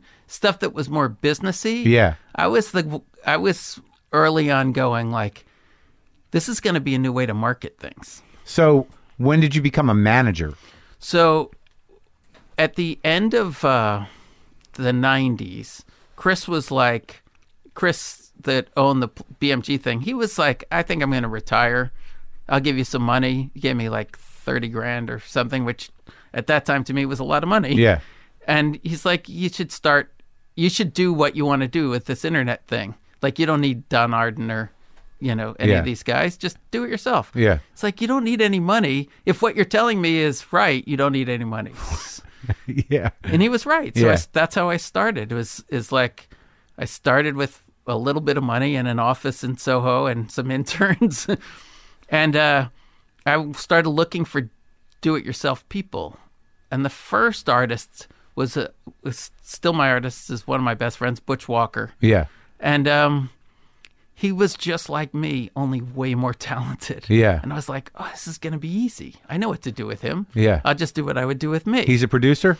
he he's an artist and he's a big producer. He's done Taylor Swift, Katy Perry, Mm-hmm. uh, Avril Lavigne, Pink, like you know, but and also many other like cool things like uh, um, F- Frank Turner and Brian Fallon and and uh, Weezer and his, so he's done a mix of all kinds of music. But when you met him, he was what? he was a, a singer songwriter Uh huh. which he still is. But like in my mind, you know, thinking like how I would think for me, all these bands thought he was great. So I was like, oh, you should produce these bands. And it started out with small bands like Bowling for Soup and Yeah. Si- and SR seventy one, and he Yeah. had hits with those, which led to Simple Plan, h- which he had a hit with, which led to Avril, which led to Pink, which led to Katie. And now so he's it's just like yeah, Bigger than big. yeah, and it's uh so so he was my first guy and really like a super uh that was like uh, we can do this Yeah. because he took a real chance on me because he had a record deal. I didn't have any clients. Like Yeah. there was no reason for to let me manage him, but he believed my my hustle. Yeah. And uh, yeah, we've had a we've had a really good run. Yeah. And then and then who was the next client? Do you remember my friend Pablo, who was Yeah. an A&R guy with Benji at Columbia? Yep. So Pablo is he was he was a, always a great A and R guy. He was Yeah. always early on things, and uh, he was like, you know, there's this kind of music called emo music. Yeah. Like, it's like kids really like it, and Yeah. it's all over the internet. Yeah. So I started. I was like, all right. So I started looking for So is anyone Thanks. making money? There are CDs still selling at this point? CDs are still selling. Yeah. Okay. There's no, no one. Everyone's blind to the fact that that that part of the business is going to be obliterated. Right. Everybody's just like, yeah, whatever. It's like a little fad that kids like, but we don't care about it. Right. So I go, I find these emo bands on mp3.com. There's a whole scene of them, and Yeah. I sign a bunch of them Yeah. because there's nobody in the music business doing it. Yeah. And one of those bands is is Fallout Boy. Yeah. And Fallout Boy, if not for Fallout Boy, I'm probably not a successful Right. manager, or certainly not as successful as I am. Right. Um, Pete from Fallout Boy is like a no joke marketing. He's me, but better. Yeah. Mm-hmm. and uh, he's no joke at marketing, but he has that ambition that I had. Yeah. And then he has a singer, Patrick, who's so talented. Yeah. And so we built this thing. Uh, oh, and one more key thing happens at that time. I always thought I needed a partner. Yeah. In my thing, like Yeah. somebody who was completely different than me. You didn't Not like- call me. I didn't get the call. I don't think you would have been the right guy. I don't think you would have wanted to do it. That's probably And I right. Mm-hmm. met I met Bob McClinn, who is still my partner, and he and I was like, "Oh, I have this band Fallout Boy. Can you like get them some tours and do that stuff?" And he carried them on his back, and they became this giant band. He was their road manager? No, he he was like, I would say he was like he worked for me, except I couldn't pay him because I had no money. So Right.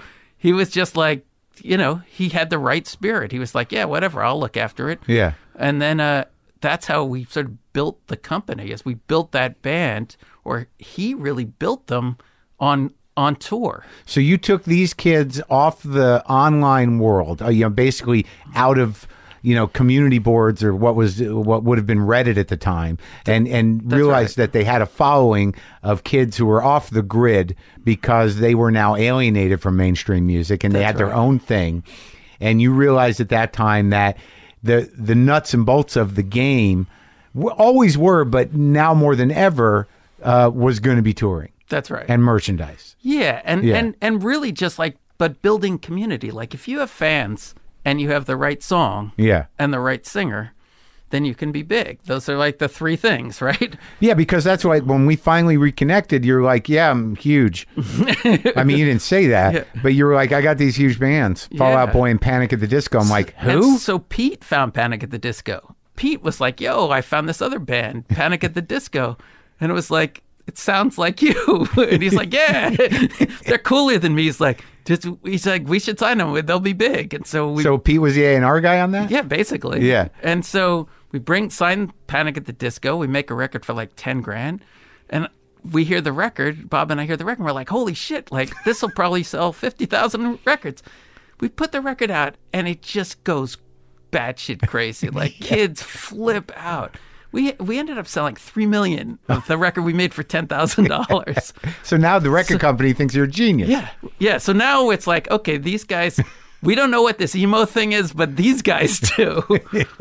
and so we've got the he's got these bands, and they're like, you know, they're selling out Madison Square Garden sized places. It's pretty pretty nuts. So, so so at that time you've got Butch and these two bands. these two bands, and we have a couple more of these kind of emo bands. We Yeah. have a we have a hip hop one called Gym Class Heroes that Pete found that's also selling like massive hits. Same thing. So that was So- your wave. So yeah, so we're the kings of emo. Right. So that we do that for like a few years. Now, when do you start like you know using your experience and also your pop sensibility to guide these guys? I mean, what's that relationship? Think that, that's that definitely started just as it gets better. Like the the more I do this, the better I am with with artists. But that that started from the from day one. I think Yeah. there's like a because both Bob and I we were in bands, we can speak a common language. Yeah. It makes a lot of sense for people. Yeah. You know, for the bands. They're Right. like, oh, when they say, you know, if they go, hey, you might want to like repeat that part.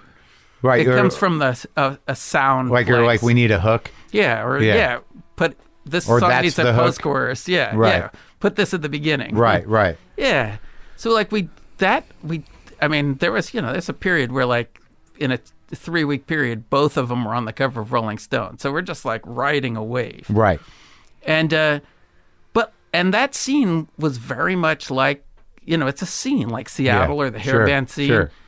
I'm like, you know, I, I'm a I'm I'm a paranoid Jew, so I'm Yeah. like, what happens when this ends? like we're really only emo. So I start thinking like, okay, the record. What do I know? Well, Like, you have now. You have some cachet. now I have s- some. Yeah. But but it's still like it's very specific. Right. So I'm like, well, what do I know about the record business? What have I thought that's that I could do different in a contrarian way? So I was like, well, the record business abandons artists before the public does. Yeah. So if we could find some artists that were successful For a but then record or fell two. off, Right. yeah. And just have one more hit, they'd be right back in it. Right. And so, I that's when I met uh, my friend Sam Hollander, who's a writer producer who had worked with our bands. Um, said you should meet Pat from Train, Yeah. and I was like, I remember the first train record. yeah, you remember Drops of Jupiter and Meet Virginia, and they were big, and then they they had five years where they were not big.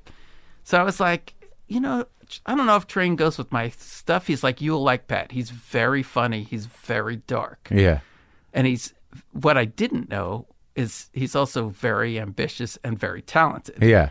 So I meet Pat and I like him because he's funny and dark. Yeah. And I'm like, all right, well, you know, he's like, well, you listen to my, you don't do bands like me. It's like, I, no, I don't. But he's like, well, would you listen to my songs? And he plays me. I go, how many do you have? He goes, 80. I go, it might take a minute, but yeah. So we sit down and I'm listening to his songs, and he's got these songs. He's got this one, Hey Soul Sister. I'm like, well, what's wrong with this? He's like, well, the label doesn't like it, and the and the producer doesn't like it. I was like, all right, I'll be your manager, but my first two jobs are I'm gonna fire the label and fire the producer. 'Cause This song is a hit. Yeah. And uh, you know, there was another song called "Marry Me" that I thought was a hit, and we make a record. And the "Hey Soul Sister" became the biggest hit. It was the biggest hit of the year that year. It sold, I think, it sold like nine million copies at this point. And but now we've had like maybe ten hits with with Train. We have another one that just came out. Yeah. And so that was like, oh, okay, I get how this is. And so that's how I met Sia. same thing. It's like, well, she had a career. She never had a hit, Yeah. but she had like a little indie career. Yeah. She was in bad place.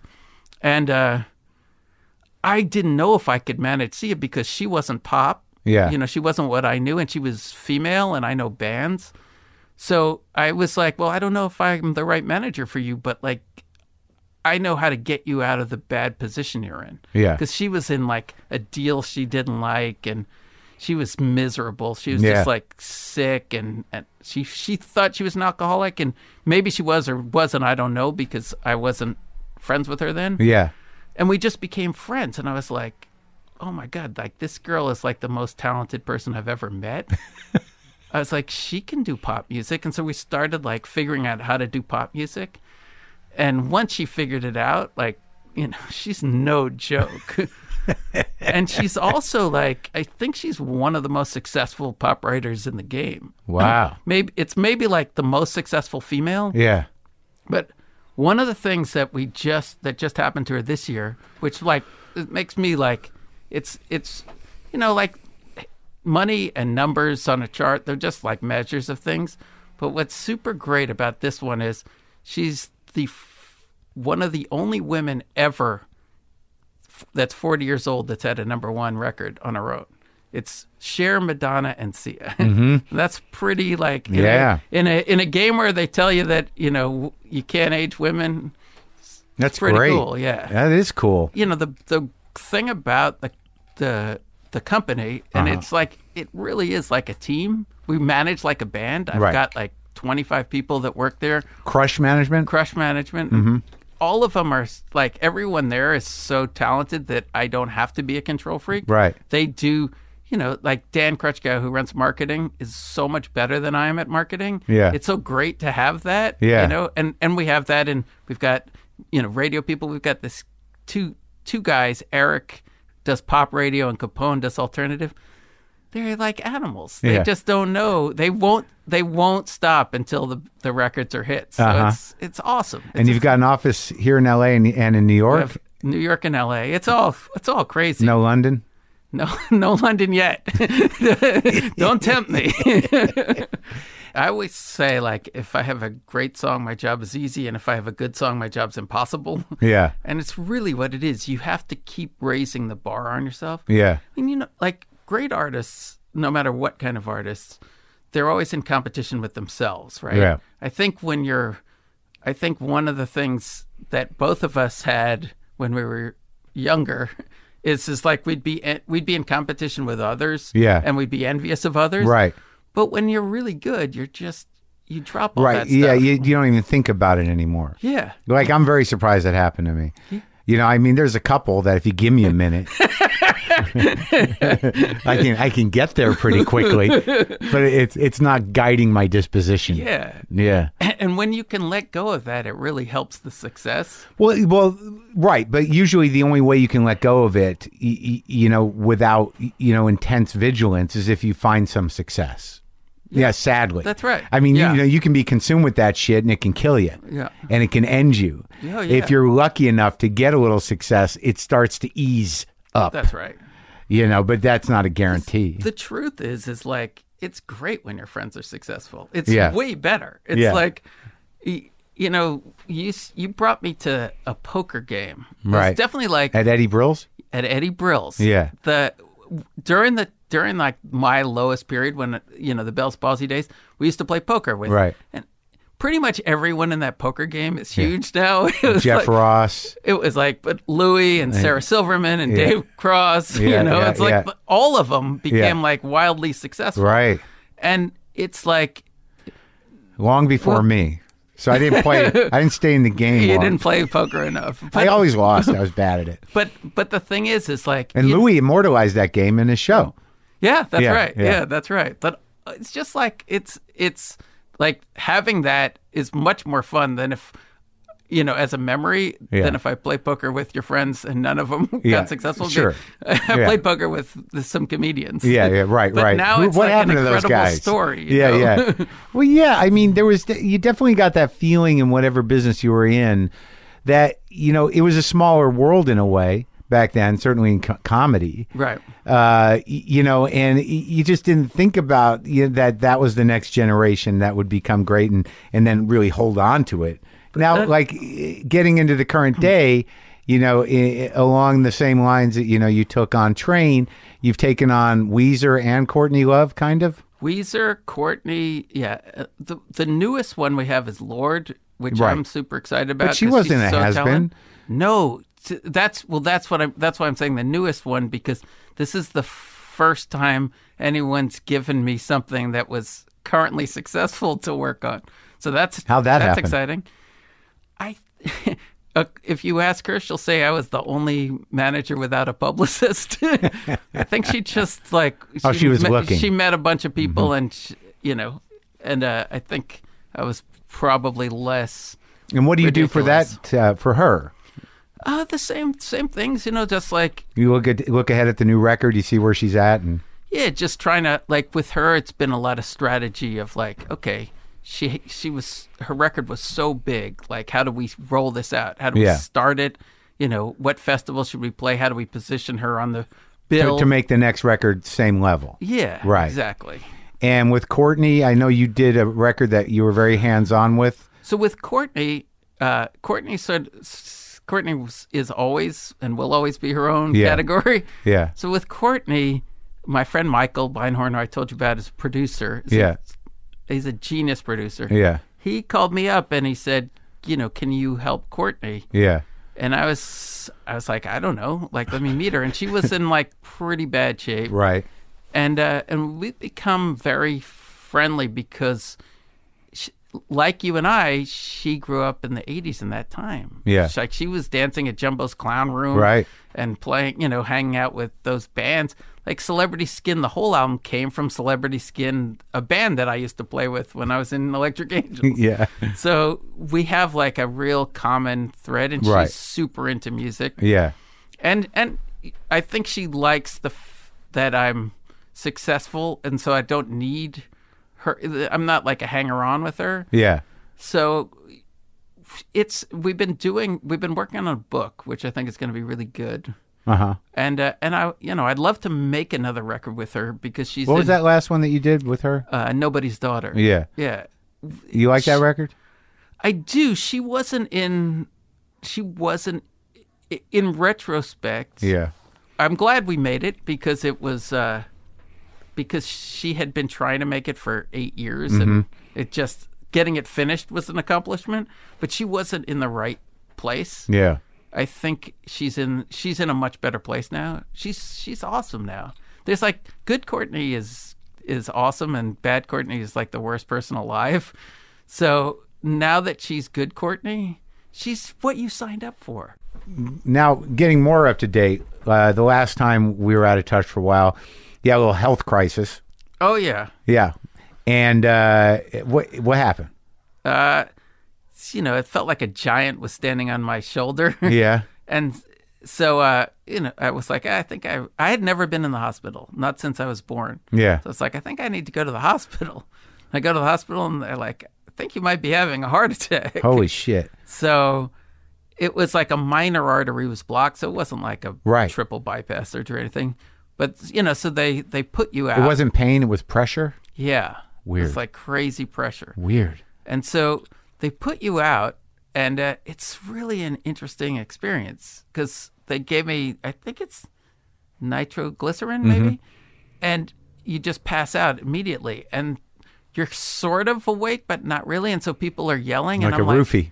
yeah, I'm like, am I dead? Like people are yelling around me, like maybe I'm dying. And then you start thinking about things like, you know, like w- what's going to happen to my air miles, you know, and you just go through all these like strange thoughts. Yeah. It's really like an interesting Not process. none of them were like life flashing before your eyes. Did I do what I set out to do? None of that. It's I like air didn't- miles or I had who's going to all feed the dog? minutia. Yeah, Yeah. it was all that kind of stuff, and it and what you realize is like so it- it's, not very your life that grounded. flashes before your eyes. It's like what you should, what you have to do tomorrow. Yeah. Who's well, going that's to do the thing. that? I was like, oh, shit, I hope I can get out of here tomorrow because, like, Sia's doing a TV in LA. I Right. need to be there. That Yeah. kind of stuff. Yeah. Yeah. it was Interesting. Definitely all that. were you afraid?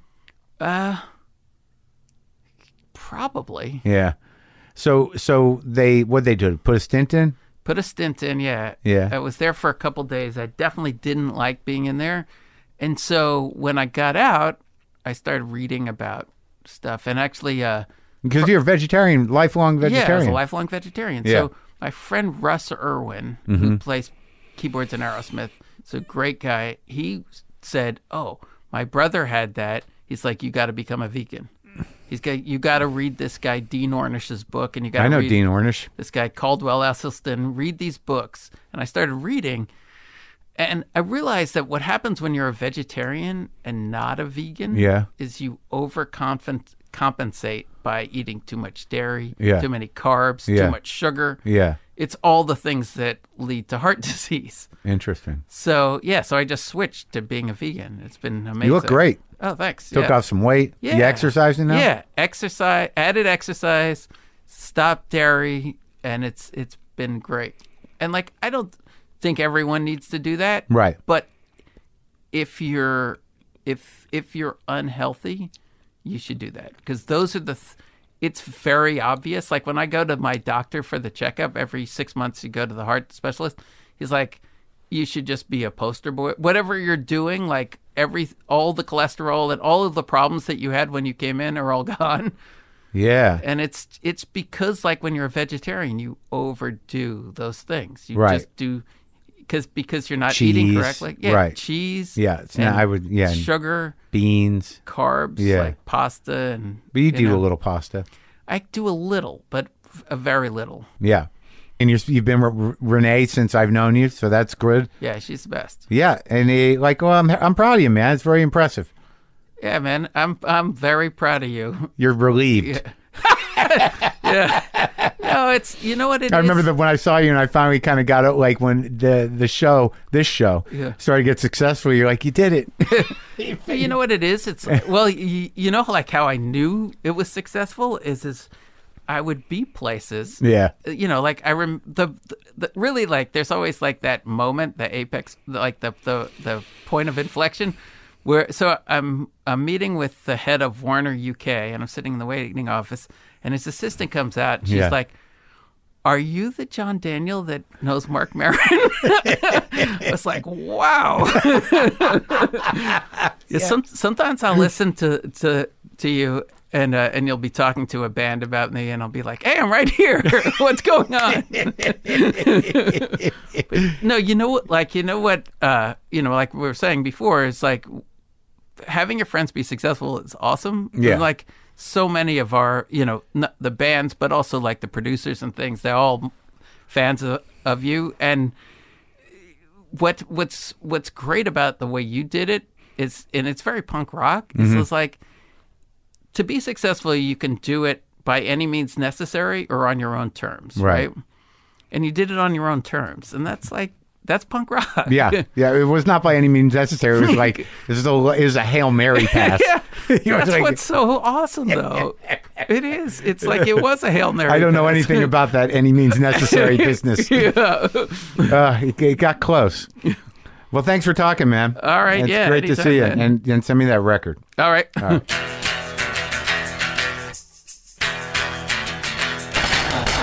All right. Good. That was great. Uh, it's great. You just it's great that you can if you if you're hung in there that you, you just witnessed me catching up with an old buddy and also learning things about him I've never known after knowing him for years and we used to talk all the time but then I started to realize back in the day I did most of the talking that guy was at my my first wedding anyways hope you like that Thanks for listening. Go to WTFpod.com for all your WTF pod needs, the tour dates upcoming, and whatnot. Uh, no guitar. I'm in a hotel room. I'm in Tallahassee. I'm leaving Tallahassee. Enjoy your uh, day as, as best you can. Boomer lives!